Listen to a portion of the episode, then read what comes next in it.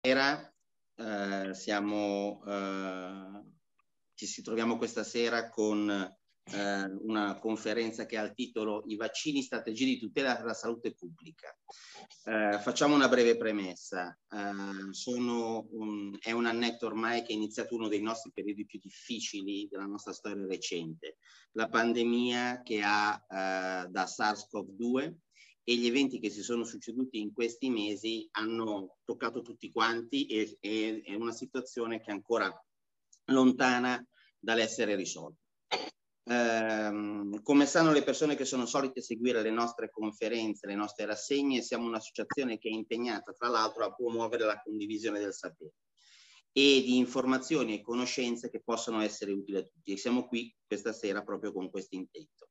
abbiamo ritenuto che poteva essere necessario, necessario trattare un tema delicato come questo dei vaccini e eh, intendiamo affrontarlo, come siamo soliti, in modo molto serio con il supporto di un relatore esperto che possa rispondere con competenza alle domande che verranno poste questa sera eh, dal, dal, nostro presidente Maurizio Punginelli e eh, che sicuramente sono domande che, eh, che ci accompagnano ogni giorno lo faremo con Fabrizio Pregliasco e, ehm, e cercheremo di affrontare quelli che sono le, eh, i temi riguardanti le campagne vaccinali in generale e la campagna Covid in particolare, che penso sia eh, una, una, richiesta di tutti. Eh, negli scorsi giorni abbiamo raccolto domande e dubbi da parte dei nostri aderenti, allo stesso modo ci siamo eh, tenuti informati sulla stampa e eh, abbiamo riassunto in 11 domande quelli, sono, quelli che sono i punti che sottoporremo al professor Pregliasco. La formula che intendiamo utilizzare questa sera è quella di una conversazione con l'esperto, che ci sembra quella la soluzione migliore per arrivare subito al punto e eh, non perdiamo altro tempo perché poi il professor Pregliasco dovrà, essere, eh, dovrà andare in, eh, su Rai 3 eh, verso, le, eh, verso le 10 e quindi dobbiamo fare eh, un, eh, una cosa concisa ma molto, eh, ma molto precisa. Uh, Fabrizio Pregliasco non ha bisogno di tante presentazioni, è l'attuale direttore sanitario dell'IRCS Istituto Galeazzi di Milano, è un ricercatore confermato in igiene generale e applicato all'Università degli Studi di Milano, è consigliere del Consiglio nazionale dell'economia del lavoro è membro del Consiglio nazionale per il terzo settore del Ministero del Lavoro e delle Politiche Sociali. È un medico specializzato in igiene e medicina preventiva ad orientamenti in sanità pubblica e tossicologia. Dal 2005 è professore aggregato alla Facoltà di Medicina e Chirurgia dell'Università degli Studi di Milano. Dal 2013 presidente nazionale dell'AMPAS, l'Associazione Nazionale delle Pubbliche Assistenze, e vicepresidente di SAMI, Samaritan International. Nel 2016 eh, gli viene riconosciuto il premio Unione Nazionale Medico-Scientifica di Informazione per l'attività di divulgazione scientifica. Lo ringraziamo moltissimo di essere con noi questa sera. Vi dico soltanto alcune regole per la conferenza. È registrata e quindi chi desidera eh, non essere ripreso deve chiudere la videocamera. Saranno chiusi tutti i microfoni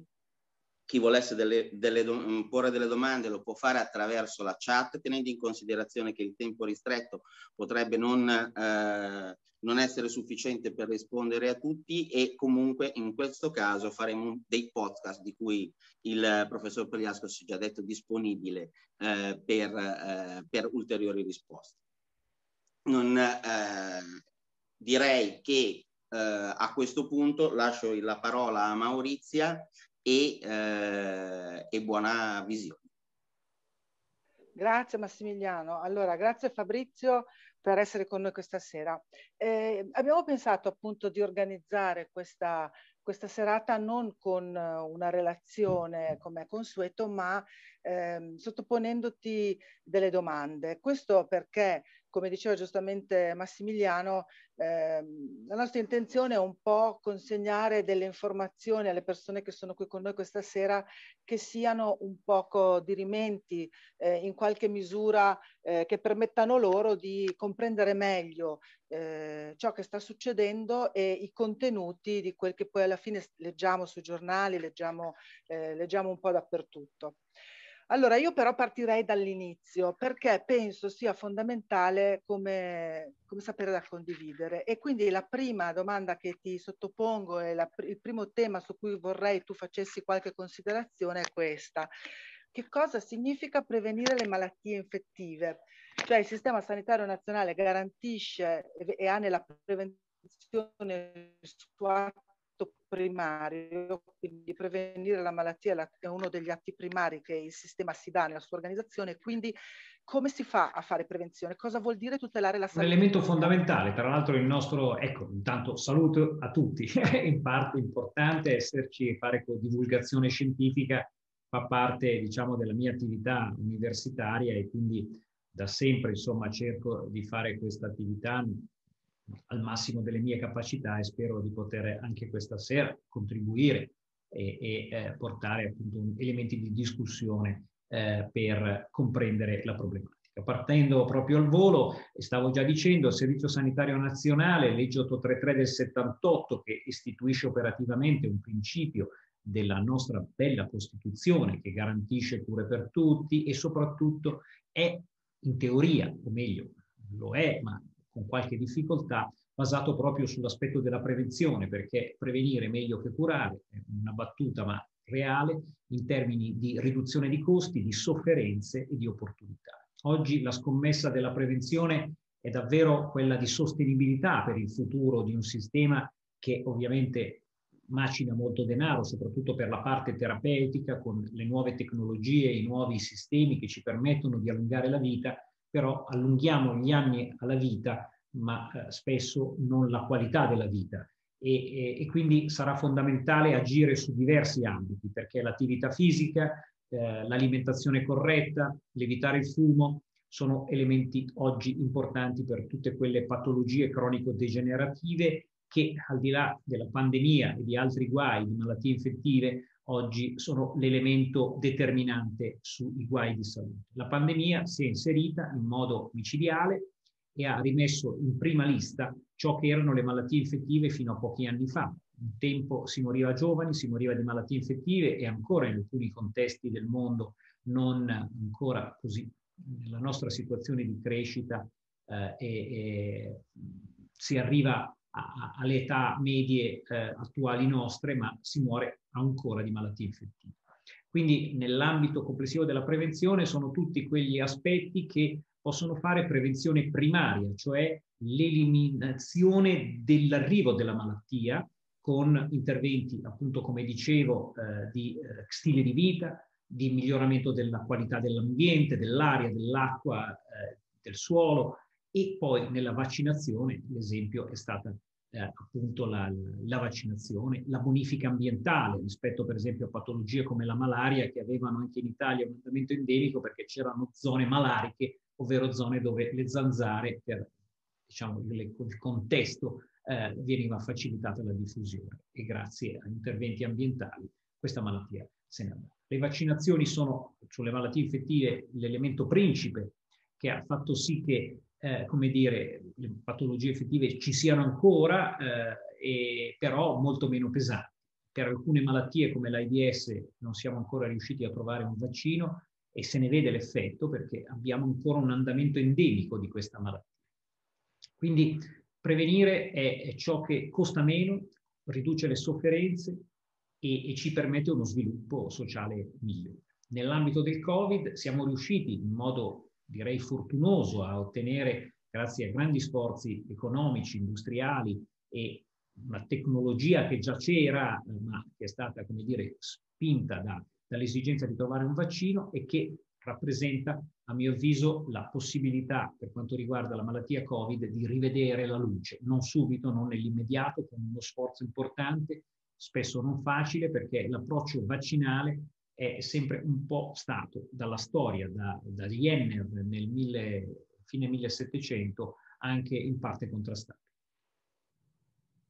Grazie, grazie per questa tua prima risposta. E nell'ambito delle, delle, campagne di vaccinazione, eh, noi, noi, conosciamo che eh, esistono vaccini che sono obbligatori, vaccini facoltativi, vaccini consigliati, eh, vaccini che si fanno quando si va all'estero e magari nel, nello stato in cui si va sono obbligatori, ma eh, in questo caso come sono supportate queste decisioni? Cioè quando una vaccinazione diventa obbligatoria e quando invece rimane nell'ambito della possibilità dell'opportunità. Questo è importante da capire perché soprattutto per questo vaccino Covid tu sai meglio di me che c'è un rumor di fondo che dice non lavoreranno quelli che non saranno vaccinati, eh, saranno rifiutati dal datore di lavoro, cioè si fa, eh, si dicono delle cose che sono eh, in qualche misura molto gravi e anche eh, molto Um, hanno, hanno un, come si dice, un rimbalzo molto forte ecco, nelle persone. Quindi Chiariscici questo aspetto, quando e, se, e come una vaccinazione diventa obbligatoria, quando rimane invece in un altro ambito. Allora,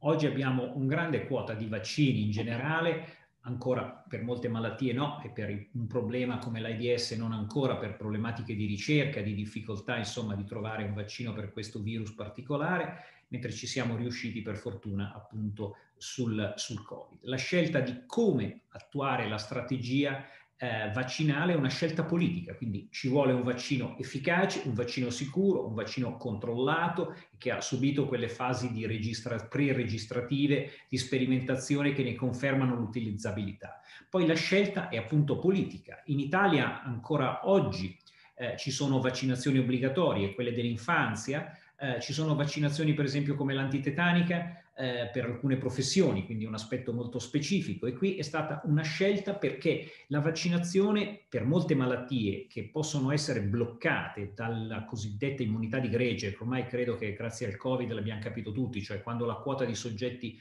eh, non più suscettibili è elevata, il virus o il batterio non gira più nella popolazione. E quindi per raggiungere questo obiettivo o lo si fa attraverso il convincimento, la promozione, oppure un po' più brutalmente e magari un po' più efficacemente dal punto di vista della velocità con l'obbligo. È chiaro che oggi l'obbligo non piace più rispetto appunto a quello che è il consenso informato, l'adesione, l'alleanza terapeutica medico-paziente che si cerca sempre in tutte le situazioni. Per cui l'organizzazione e, e, la scelta è, è politica. Sul Covid è stata fatta una scelta ad oggi di facilitare e raccomandare la vaccinazione. Eh, però a mio avviso se ne sta discutendo magari in modo anche poi un po', eh, come dire, eh, per certi modi costrittivo nel momento in cui si stia parlando di un passaporto sanitario che potrà essere utile per viaggiare, che quindi dimostri la vaccinazione. In Israele, l'abbiamo capito, lo stanno già attuando anche per far accedere le persone alle palestre, alle piscine, in altre situazioni. E questo diventa, come dire, un po' forzoso, ma io ce lo vedo e lo vedo anche, tra virgolette, obbligatorio per il personale sanitario che purtroppo anch'esso in quota a mio avviso eccessiva non si sta volendo, non si vuole vaccinare ed è veramente incredibile soprattutto per un sanitario che dovrebbe avere una competenza tecnica che gli possa garantire la, il convincimento dell'efficacia e dell'opportunità della vaccinazione. Quindi in Italia una scelta è stata fatta sui vaccini infantili perché c'era un calo, un calo che stava facendo precipitare la copertura vaccinale e quindi il rischio di risorgenza di malattie, come abbiamo visto appunto addirittura per il morbillo qualche anno fa, eh, e, e, che si è riusciti a ritamponare grazie al fatto che dopo le proteste di, di quella quota di Novax, piccola ma rumorosa, eh, quella presenza e il convincimento eh, magari un po' forzoso, è, dire, è vero, sull'obbligatorietà di quella quota di soggetti dubbiosi, perché il problema della vaccinazione sta proprio alla base. Se noi stiamo male, siamo disponibili ad assumere la, la scommessa dell'efficacia di un farmaco, se abbiamo mal di testa prendiamo, ingurgitiamo qualsiasi cosa e non leggiamo il bugiardino del, del farmaco e ne vediamo tra l'altro l'efficacia perché abbiamo mal di testa, prendiamo il farmaco e stiamo bene. Quindi lo diremo alla zia, lo riuseremo la prossima volta. Il vaccino invece ha questo suo difetto, bisogna farlo mentre si sta bene, non si saprà mai se ci serve, perché non è che il Covid, il virus del Covid o, o dell'AIDS eh, o dell'epatite, visto che l'AIDS non, come dicevo, continua, non, non c'è vaccino, non è che lo vediamo e non avremo mai la contezza e essere orgogliosi e dire meno male che mi sono vaccinato, perché appunto l'infezione è, è del tutto, come dire, inconsapevole e eh, non evidenziabile. In più i vaccini non, non, non, fanno pubblicità a se stessi perché fino alla mia generazione c'erano delle persone con la poliomielite in Italia. Ora, grazie alle campagne vaccinali sistematiche dagli anni 60 in poi, ora il ricordo in un genitore giovane che si appresta ad avere un figlio o ha un figlio piccolo alla poliomielite nel ricordo del passato dei nonni eh, o dei bisnonni addirittura per sua fortuna e quindi non comprende come mai purtroppo bisogna ancora vac- purtroppo, vaccinare ancora per la poliomielite perché per esempio la poliomielite è ancora presente in alcune parti del mondo e può arrivare a noi e abbiamo visto anche delle situazioni di avvicinamento a territori dove la vaccinazione non si è fatta per, per un po' di anni per motivi di, di guerra, Siria per esempio e contesti del Medio Oriente. Eh, anche se l'India e il Pakistan rimangono ancora una problematica importante ed è per questo che si continua a vaccinare. Però il problema sta proprio lì, quindi nel fatto che chi si vuole vaccinare o chi si deve vaccinare deve fidarsi delle statistiche, dei dati che chi glielo propone gli prospetta. È chiaro che poi su tutti i vaccini c'è sempre il dubbio di correlazioni, è di oggi e di ieri il problema di AstraZeneca che è stato ritirato per presunte correlazioni con eventi avversi gravi, di numerosità irrisoria, 20, 30, 40 casi su 17 milioni di dosi vaccinate, che eh, però ci fanno pensare a un possibile rischio, perché sul vaccino non c'è questa percezione come il farmaco che in fondo la scommessa può valer la pena di avere degli eventi avversi. Un vaccino noi speriamo sia del tutto innocuo per noi rispetto a guai e assolutamente prospe- protettivo. Invece, così come per i farmaci, nessun vaccino è perfetto al 100% in termini di efficacia e può avere degli eventi avversi. Poi la stima di eventi avversi è veramente dall'inizio, dal 1798 c'erano dei Novax, comunicazioni o recenti fa, eh, fake news eh, rilanciate instillano il dubbio e rendono difficile la vaccinazione. Andiamo avanti per gradi, poi arriveremo anche a parlare di questo aspetto, magari dire qualcosa di più. Eh, adesso vorrei che tu ci, eh, ci spiegassi eh, perché noi siamo abituati a, vedere, a vivere questa, questa, cosa in modo magari indiretto attraverso per esempio le persone che abbiamo in casa e che eh, negli anni si sono sottoposte per esempio alla vaccinazione antinfluenzale. Magari noi stessi negli anni passati abbiamo deciso in modo autonomo e ehm, per scelta personale di sottoporci alla vaccinazione antinfluenzale, non perché eravamo operatori sanitari, non perché avevamo pazienti, eh, pazienti eh, scusami, ehm, parenti, genitori anziani o così via, ma insomma eh, che cos'è una campagna di vaccinazione, una campagna vaccinale, che cos'è e che senso ha nel, appunto in questo sistema che è quello della tutela della salute pubblica e come si inserisce la campagna di vaccinazione Covid in questo invece meccanismo, in questa organizzazione che già esiste e che viene eh, vissuta di anno in anno, che è quella della vaccinazione antinfluenzale. Allora, intanto per i bimbi per gli, eh, a livello infantile la campagna in realtà è tutto l'anno perché viene schedulato a intervalli a 2, 5, eh, 9 mesi nell'arco del primo anno con un'organizzazione di eh, convocazione, organizzazione, gestione, valutazione appunto eh, eh, degli appuntamenti e degli spostamenti conseguenti. E questo è un continuum per garantire quella copertura a elevati livelli ai nuovi giovani che arrivano eh, senza la protezione anticorpale e quindi mantenere questa elevata copertura vaccinale.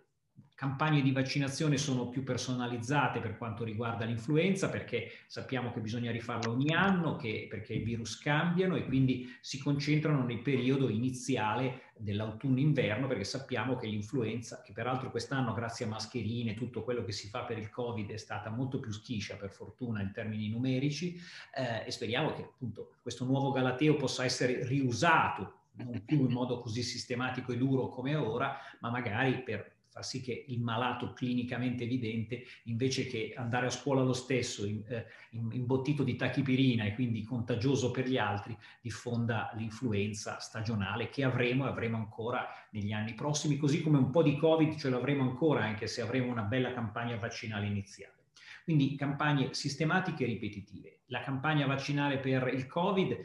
sta organizzandosi in modo molto più militaresco e ci sta che sia un generale e la protezione civile e io dico anche i volontari, i volontari dell'AMPAS, Croce Rossa, Misericordia per poter dare, come dire, una mano, diciamo, più ampia e sistematica e concentrata nel tempo, perché la velocità della vaccinazione è strategica, cioè non a caso Russia, Cina, Stati Uniti vaccinano, hanno cominciato a vaccinare sin da subito, perché sanno che è l'unico modo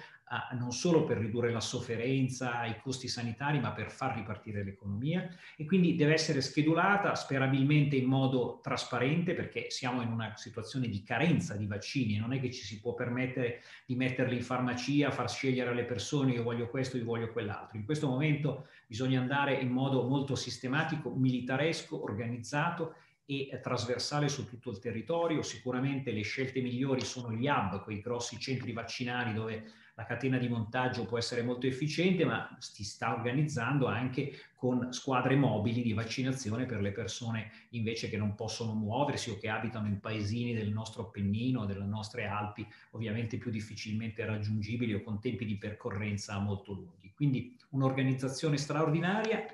per arrivare a un 70% buttato in avanti come obiettivo entro settembre. Vedremo con tutti i guai che ci sono stati, che ci saranno per arrivare a questo obiettivo. Il virus però non se ne andrà del tutto, dovremo fare sicuramente ancora dei richiami vaccinali per garantire la protezione vaccinale, perché sappiamo che già i malati dopo sei mesi cominciano a rischiare di essere eh, di nuovo, di ricontagiarsi, quindi ci immaginiamo che anche il vaccino non abbia una protezione lunghissima e quindi dovremo poi immaginare tutta la gestione dei richiami, oltre già alla schedula vaccinale che per alcuni vaccini è un po' impegnativa, a 21 giorni o a 28, già un po' più ampia AstraZeneca, in fondo anche con questo blocco, considerando che poi è una, a tre mesi di distanza eh, il, la seconda dose, eh,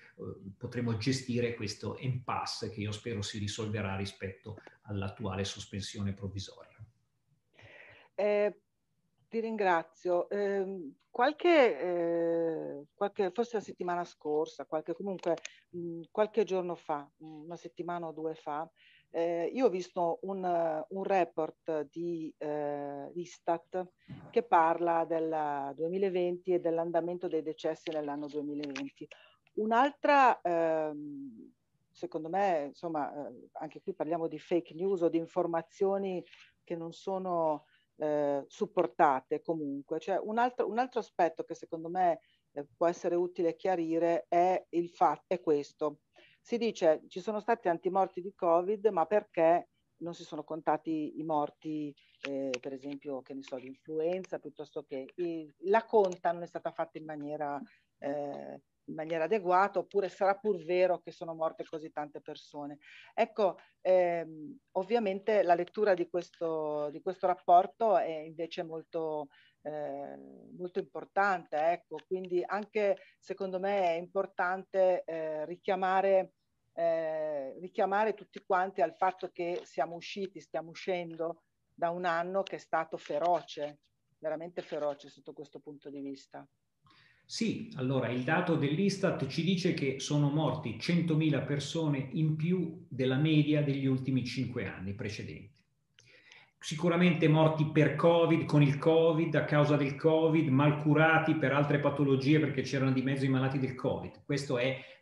la, la situazione di ogni pandemia e anche di questa pandemia. Di sicuro noi abbiamo mal calcolato come sempre, ma come in tutte le epidemie, i casi, soprattutto prima, nella prima ondata non avevamo i tamponi, quindi molte persone ci sono sfuggite, quindi 3 milioni e 200 mila casi eh, cumulativi ad oggi sono una stima che è sicuramente almeno la metà dei, dei soggetti che si sono ammalati complessivamente.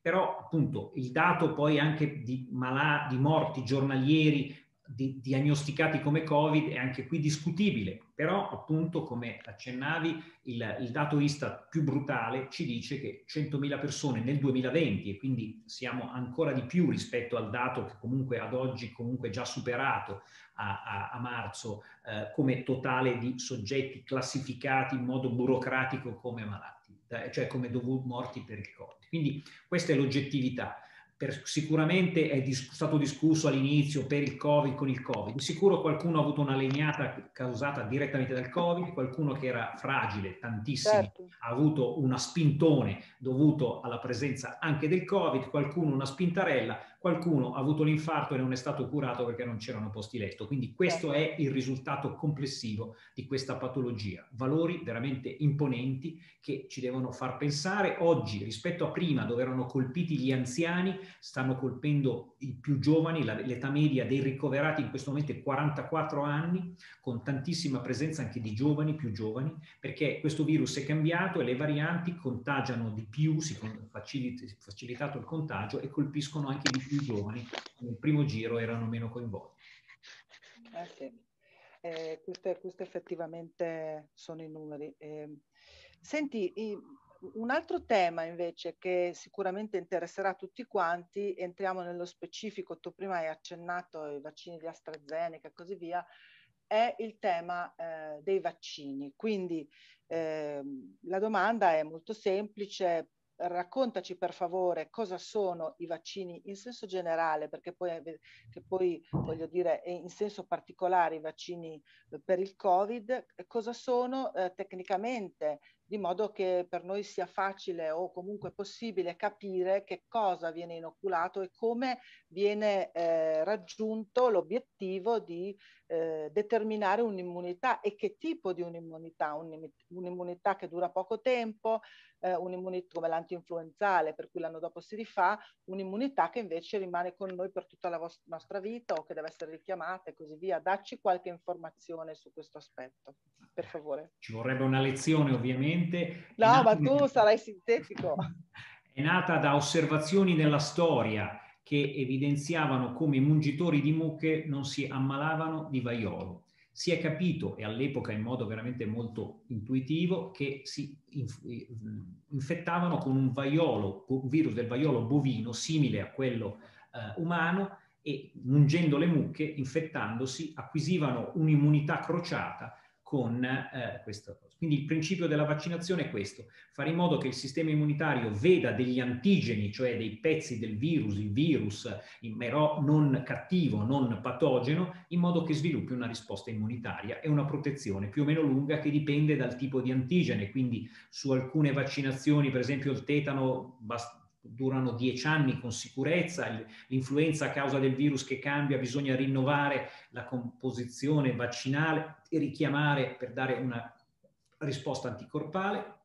Nel tempo tante le tecnologie, con il Covid si sono sfruttate le tecnologie migliori e più rapide, l'utilizzo di adenovirus eh, come vettori di un pezzettino del DNA del virus che serve per far entrare nella cellula, oppure come Pfizer e Moderna un pezzettino di RNA così quasi nudo, con solo una pellicola protettiva, per far sì che entri direttamente nelle cellule, sfrutti il sistema replicativo delle cellule, faccia mettere in evidenza nel circolo sanguigno quei pezzettini del virus che ci interessa far riconoscere dal nostro sistema immunitario, che sono lo spike, l'uncino che serve a questo virus per agganciarsi alle cellule del nostro organismo e far partire la risposta immunitaria. Quindi un meccanismo molto bello dal punto di vista anche del racconto ed è legato alle nuove acquisizioni di biologia molecolare, alla capacità tecnica che anche con lo sforzo economico, l'investimento, l'attenzione, ha messo diciamo, a, a, disposizione una tecnologia, quella con l'uso di vaccini a RNA, DNA col vettore, eccetera, secondo dei vari modelli, un qualcosa che servirà anche per altre patologie, ma per altre anche patologie. Quindi un sistema che sostanzialmente vuol far vedere l'identikit del virus o del batterio al sistema immunitario, fargli produrre anticorpi in modo che li riconosca nel momento dell'effettiva presenza del virus vero, del virus cattivo, selvaggio. Uh, veniamo adesso in modo specifico a questi vaccini destinati al Covid, che poi sono in realtà argomento del giorno, come ci dicevi giustamente tu. Allora, quali sono i percorsi di autorizzazione all'emissione in commercio che EMA ha realizzato per questi vaccini? Se questi percorsi di autorizzazione sono speciali, diversi da quelli degli altri medicinali, nel modo in cui sono realizzati, e, e in pratica che cos'è questa procedura d'urgenza che è stata eh, definita e raccontata e che fa pensare al fatto che questi farmaci siano eh, studiati meno quasi, potrebbe far, potrebbe far pensare questo. Intanto un vaccino è un farmaco. Sì, è un farmaco, quindi ha tutte le caratteristiche, tutte le disposizioni burocratiche, ma giustamente fatte non per burocrazia miope, ma per garantire sicurezza ed efficacia. Questi vaccini non sono stati fatti in fretta, questi realizzati e studiati in fretta, velocemente, grazie al fatto che si sono superati alcuni step burocratici. Noi, anch'io ho, ho prodotto, cioè ho contribuito a sviluppare dei vaccini, ci abbiamo messo 4-5 anni per arrivare alla registrazione finale, però bisognava portare in fondo tutti i documenti, qui invece è stato detto, via via che i vari step di ricerca, fase 1, 2, 3, eh, fateci vedere, hanno detto gli organismi registrativi cosa state facendo, in modo da tarare e precisare meglio gli step successivi e questo ha fatto guadagnare già così molto tempo dal punto di vista quindi della, della burocrazia. In più questo, questo vaccino è arrivato con una grande tensione, con tantissimi pazienti che hanno desiderato, e bisogna ringraziare, pazienti, cioè, studenti che si sono sottoposti al vaccino. La, la rete. Dai Leonardo, puoi anche e dobbiamo in pratica ringraziare questi volontari che grazie alla loro disponibilità e in tanti hanno permesso di raggiungere in un tempo più rapido un campione rappresentativo sostanzialmente paragonabile a quello di altri vaccini e di altri farmaci che però mettevamo più tempo a, ad acquisirli perché acquisire un soggetto per uno studio clinico è, è impegnativo, ci vuole un consenso molto articolato, una serie di indagini di laboratorio, di visite mediche prima, durante, dopo, aspetti anche costosi. E qui è stato facile arrivare a 40-50 mila soggetti eh, come dire, esaminati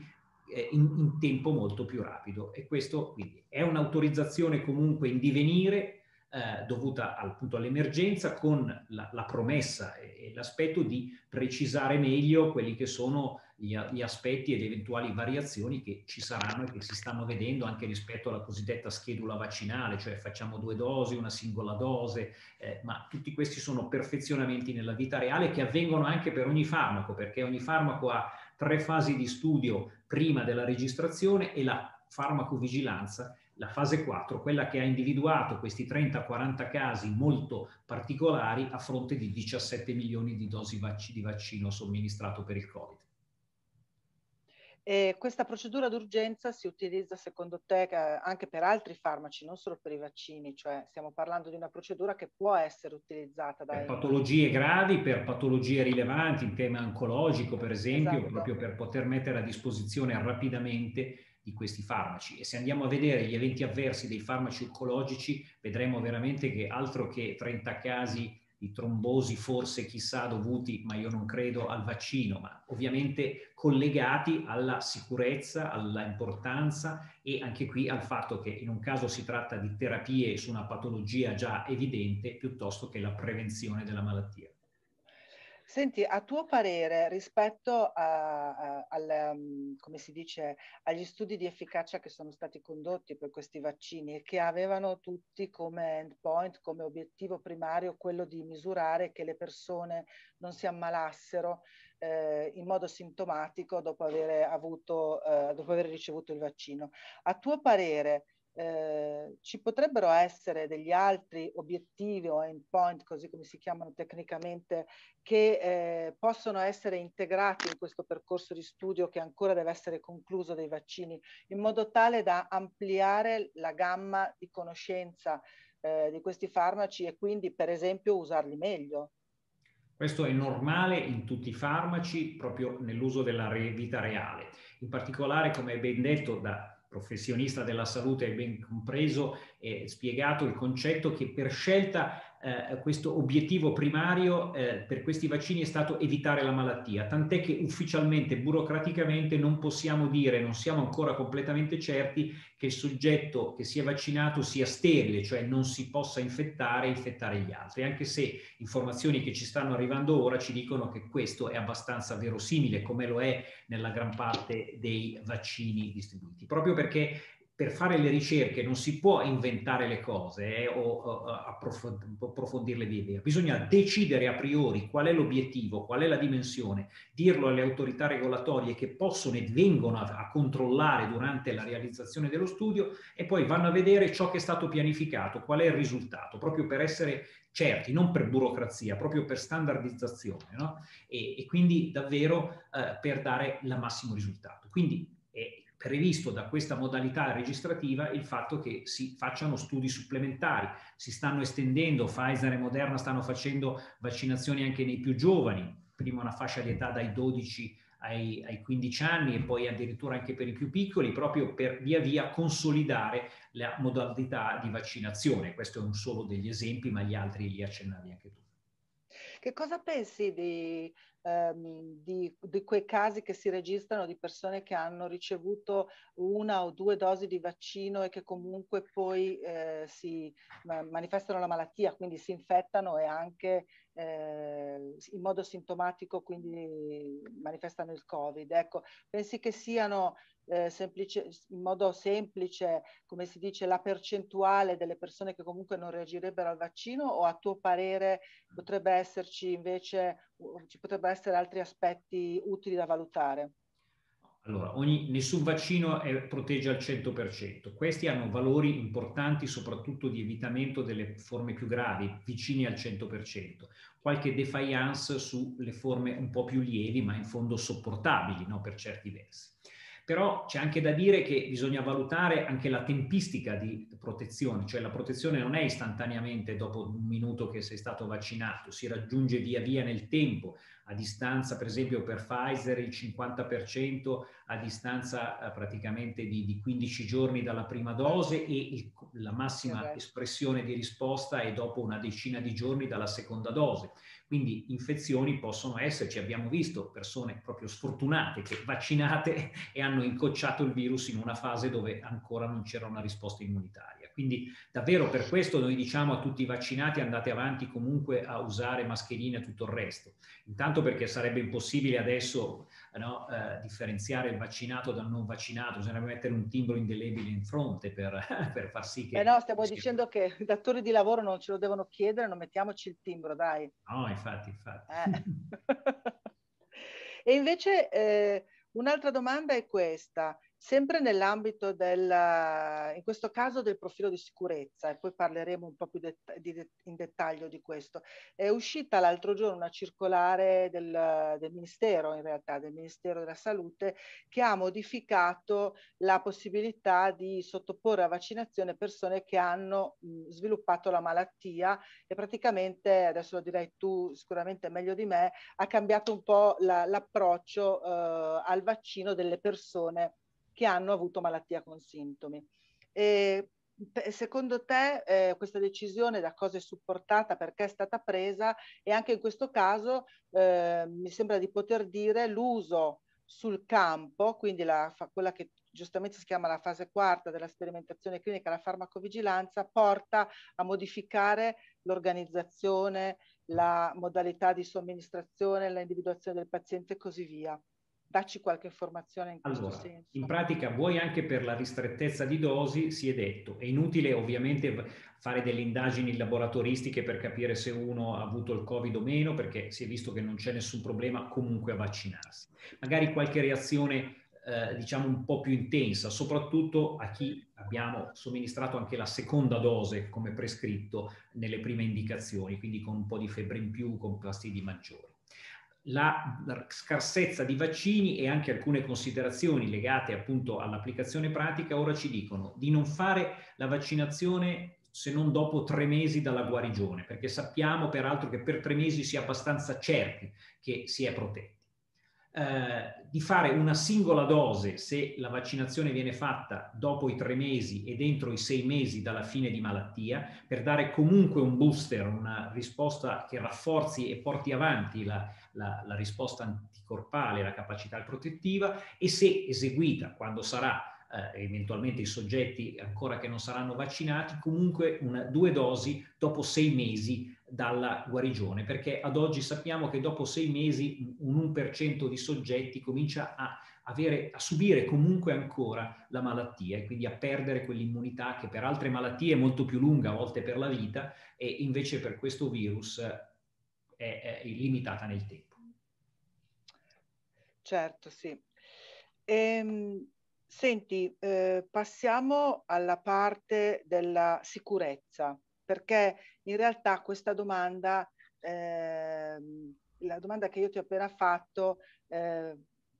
mi sarebbe piaciuto tu fossi entrato nell'ambito appunto della sicurezza di questo vaccino, eh, perché eh, tra le cose che vengono dette mh, che non sono vere, che comunque eh, sarebbe bene fossero chiarite o comunque eh, speci- specificate è il profilo della sicurezza di questi vaccini, quindi i casi di decesso, i casi invece eh, di eh, accidenti di, sempre di natura ehm, della coagulazione eh, che, che, che, ci sono stati, che hanno aumentato il livello di attenzione delle persone e la paura che poi alla fine, alla fine della fiera è quella che, ehm,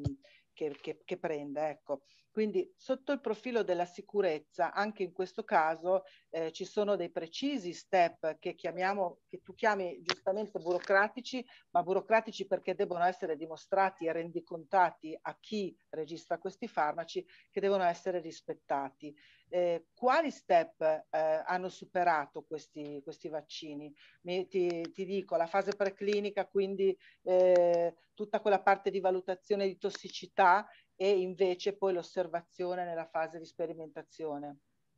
Sì, il dato, come dicevo, la dimensione dei campioni usati è paragonabile ad altri farmaci vaccini, hanno permesso di scrivere sul bugiardino, quella famosa scheda tecnica, eventi frequenti, che poi sono febbre, eh, dolori muscolari articolari, quelli più rari, quelli rarissimi e questi evidenziano un profilo che è assolutamente comparabile a quello di altre vaccinazioni, anche come la vaccinazione anti-influenzale, quindi nulla di rilevante e episodi di anafilassi, quindi nel breve periodo, eh, veramente legati a 1 a 2 milioni di casi, proprio cifre assolutamente irrisorie e che dimostrano una sicurezza. Nella fase 4 si sono osservate situazioni temporalmente correlate ad oggi di numeri irrisori, 30 casi su 37, poi appunto il numero però è irrisorio, su 17 milioni di vaccinazioni in Europa e in Inghilterra eh, eseguite con i vari vaccini eh, per il Covid. È stato preso soprattutto un po' di mira in Europa eh, il vaccino AstraZeneca, che ogni nazione ha cominciato a fare un po' di pasticci, chi ha bloccato dei lotti, chi ha bloccato la vaccinazione, chi ha denunciato il vaccinatore che in Sicilia è il medico del 118 che ha assistito presumibilmente male una persona che è venuta a mancare molto a ridosso della, della, vaccinazione, oppure in Piemonte bloccata la vaccinazione per il decesso di quel professore a Biella che oggi l'autopsia ha confermato essere stato uno sfortunato caso di infarto. Quindi nel contesto di queste osservazioni che derivano dalla segnalazione spontanea di tutti i cittadini che spesso non fanno sui farmaci, da farmacista credo tu mi confermi che la farmaco... È vero, è vero, la farmacovigilanza... I farmaci si, si, non si dà tanto attenzione, invece sul vaccino basta che starnutisci un po' di più e in questo momento di grande però, attenzione lo ricordo. Fabrizio, però posso dirti una cosa, farmacista proprio, però... Eh, eh, di, eh, prendiamo conto di questo fatto, no? che è vero, il farmaco tu lo prendi perché a, almeno c'hai mal di testa, no? non riesci a dormire, piuttosto che se non invece se hai una malattia, quindi sei malato. Ecco, eh, l'aura che ha intorno al vaccino nasce dal fatto che chi, su, chi si somministra il vaccino è sano e quindi tutto quello che gli succede deve essere chiaramente valutato con un'attenzione assoluta, così come sicuramente sta succedendo, ma dall'altro ha una rilevanza sull'opinione pubblica pazzesca, perché chi, so, chi, chi, chi, ha il vaccino è una persona sana. Secondo me questa è, è una cosa importante. No, no, certo, sono d'accordo. Quindi in questo momento c'è questa osservazione, diciamo, di corrispondenza temporale, vaccinato e problematiche. Nello specifico, quindi, morti improvvise, come quella del professore che parrebbe già stato scagionato il vaccino, ma quindi comunque da osservare, e poi queste forme di trombosi con varia gravità, ma sappiamo che le trombosi sono in Italia 60.000 all'anno, di varia gravità, da tromboflebiti banali a, eh, a problematiche a livello appunto cerebrale o polmonare eh, pesanti con anche rischio di morte. Quindi 60.000 vuol dire 1.150 a settimana, 166 al giorno. È chiaro che se vaccini alcuni milioni di persone, eh, inciampi in questo aspetto di probabilità no? di, del fatto che quello che ti sarebbe capitato ti è capitato casualmente dopo il vaccino senza che ci sia questa osservazione. Bisogna, alla luce della grande attenzione che giustamente tu dicevi per il vaccino che è usato su soggetti sani, quindi si spera che possa evitare la malattia e per quanto possibile non causarne, va segnalato e evidenziato. È brutale dirlo, ma dovesse essere anche 37 casi su 17 milioni di vaccinati, eh, non dico che è una valutazione poi politica, però è vero, essere uno dei 17 o avere un familiare di uno di questi 37 persone ovviamente è, è, è drammatico, dovesse essere così, però oggi ci sono stati 507 morti in Italia. Quindi è come dire, una osservazione che porta sempre rischi e benefici. Ogni operazione chirurgica ogni farmaco eh, ha degli eventi avversi. Io credo che questo vaccino non abbia questi elementi e che giustamente potrebbe porsi nella percezione della comunità questa, questo rischio di morte a seguito del vaccino, che io spero EMA, come ha già anticipato oggi, nel prossimissimo futuro possa invece, eh,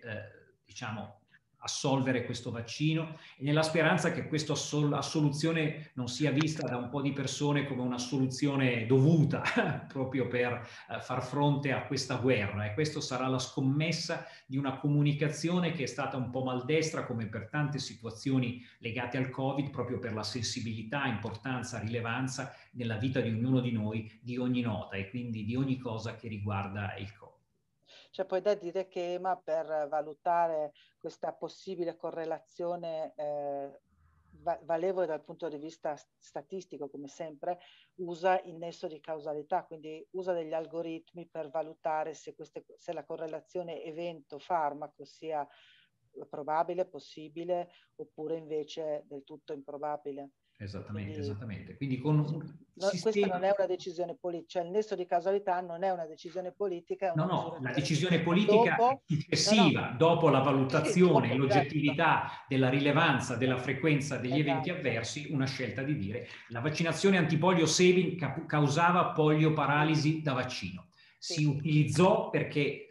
rispetto al vaccino Salk che oggi si utilizza perché il problema della polio non c'è più e non era sostenibile avere delle polioparalisi, ma nel momento in cui la polio era endemica in Italia eh, si sapeva che si rischiava eh, eh, questo tipo e ci sono state polioparalisi vaccinali riconosciute, magari un po' tardivamente, c'è tutta una storia in questo senso, come risarcimento di un cittadino che ha subito dei guai per una guerra, in quel caso con un'arma all'epoca piuttosto, diciamo, con, con eventi avversi eh, non da poco. Eh sì. Senti, ma secondo te a livello globale, non, non in particolare nel nostro paese, perché poi non vogliamo fermarci ai dettagli di come noi abbiamo affrontato questa pandemia, ma secondo te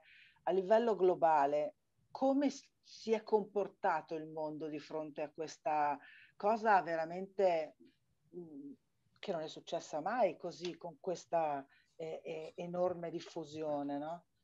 Come si è comportato e cosa avremmo potuto fare, cosa avrebbero potuto fare le organizzazioni eh, mondiali, l'OMS piuttosto che, che altre per fare meglio? Si è fatto il possibile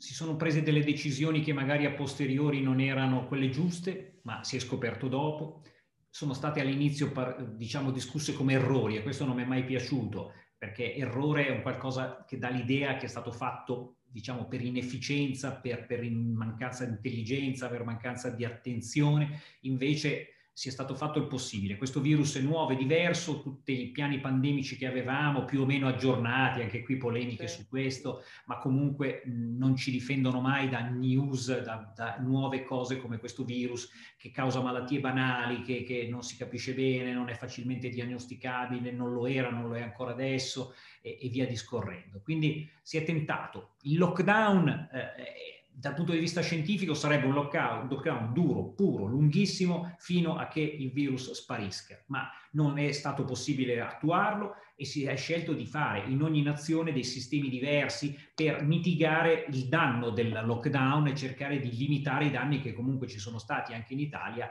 a certe categorie di lavoratori. E questo è brutale ma è ciò che è successo e sicuramente c'è insoddisfazione perché i ristori non saranno mai abbastanza per accontentare tutti. Questo è un problema appunto dei politici. Quindi non c'era un manuale di gestione della pandemia, ognuno ha provato e anche ridicolmente si può anche prendere in giro delle disposizioni italiane o non, perché è vero, si, si rischia di ammalare al ristorante a mezzogiorno e alla sera. È chiaro che si è detto, no, se proviamo a vedere di lasciare aperto a mezzogiorno, non facciamo in alcune condizioni, eh, eh, come dire, avere la, la, la, la possibilità di andare di sera perché di sera ci sta di più, ci si sposta di più e si riduce il rischio, perché quello che noi dobbiamo considerare ora è che in questa diffusione del virus fa sì che ogni contatto interumano sia a rischio, a bassissimo rischio sul singolo contatto, però dai e dai, ne hai di più e, quindi i DPCM sono dei tentativi maldestri, statistici per ridurre il numero di contatto. Poi ci può stare sulle scatole eh, il fatto che non si va sulle piste, è vero, sulle piste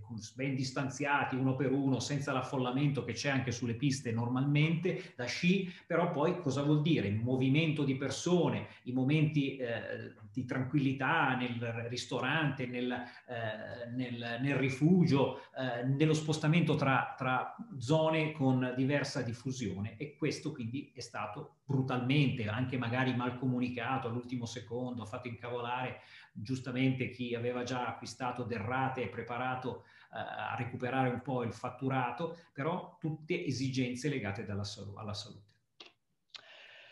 Eh, grazie. Eh, prima di chiudere con le ultime due domande che avevo preparato e che secondo me terrei comunque per la fine, eh, ti porto qualche, qualche, domanda che viene sia dalla chat, eh, in questo momento che viene da Facebook. Eh, ci chiedono eh, ci sono vaccini adatti ad alcuni soggetti, ovviamente parliamo del, del, Covid, e la domanda riguarda il fatto che se c'è una correlazione tra l'uso di una tipologia o l'altra di vaccino e, e particolari fragilità, per esempio eh, disabilità oppure eh, malattie concomitanti, se negli studi questa, questa, questo aspetto è stato valutato e quindi, mh, mm, come dire, ci può essere un vaccino più adatto ad un soggetto piuttosto che ad un altro con queste caratteristiche? Io dico che in questo momento i vaccini sono tutti comparabili come efficacia e sicurezza. Il vaccino AstraZeneca è stato narrato come vaccino che è stato a fine definito un po' di serie B, perché per grande attenzione, eh, di fatto, come sappiamo, prima è stato limitato ai 55, poi 65, ora, salvo la sospensione, speriamo solo temporanea, per tutte le età dai 18 in poi, ma legati quindi a una grande attenzione, a una valutazione degli studi fatti eh, che avevano sui più anziani numero non ritenuto adeguato, però l'EMA aveva già autorizzato a quindi ad oggi in sostanza davvero i vaccini in termini soprattutto di evitamento delle forme gravi sono comparabili. AstraZeneca un filino forse meno, ma non così macroscopicamente come nella narrazione per le forme più banali, ma davvero comparabile per il resto. E tutti i vaccini attuali sicuramente efficaci per la forma, eh, eh, la variante inglese, la variante brasiliana e anche quella sudafricana, salvo anche qui la sfortuna vuole almeno da alcune indagini da completare per la variante sudafricana per il vaccino AstraZeneca. Quindi valori che dicono utilizziamoli. Poi via via come disponibilità ci sono stati vaccini diversi, però vediamo che in Inghilterra sono andati giù alla grande col vaccino AstraZeneca prodotto da loro, la, la, la AstraZeneca è una ditta anglo-svedese, e, e, hanno visto risultati molto interessanti in applicazioni generalizzate. In Italia c'è ancora che i più vulnerabili, tra virgolette, eh, va preferito, quindi quelli con patologie, con morbilità, eccetera, i, i, vaccini a RNA, ma è una scelta come sempre non tanto l'altro di serie B, di opportunità, di massimizzazione del risultato. Eh, una osservazione di Mauro che viene anche questa da Facebook, la scoperta di un vaccino contro, io penso sia l'HBV, perché l'HIV magari ci fosse il vaccino, ha richiesto un ingente sforzo di ricerca scientifica e questo è vero. Eh, come mai non si è giunti ad una soluzione in tanti anni? Scusami, come mai non si è giunti a una soluzione in tanti anni e ora in poco tempo si è giunti a vaccini per il Covid? Non credo sia dovuto solo al fatto che questa volta il coinvolgimento è globale. Beh, questo direi che... Eh... Il virus dell'HIV è molto complesso, si nasconde proprio all'interno delle cellule dei linfociti T che sono i registi, i, i, i direttori d'orchestra del sistema immunitario. Si nasconde e eh, esce fuori nel momento in cui la malattia riesplode e, e quindi ad oggi, nonostante sforzi immani, con, non si è riusciti, è stata dura. Speriamo magari con l'applicazione di vaccini a DNA, RNA si possa magari trovare anche finalmente per l'HIV. Ogni, non ci sono vaccini per tutte le patologie, si tratta appunto di valutare le complessità dei sistemi replicativi dei vari virus e batteri, l'interesse anche, c'è da dire, della priorità in termini di sanità pubblica per alcune malattie. Abbiamo ancora, non abbiamo ancora un vaccino anche per la malaria, che è ancora un elemento di malattia veramente imponente per parti del sud del mondo.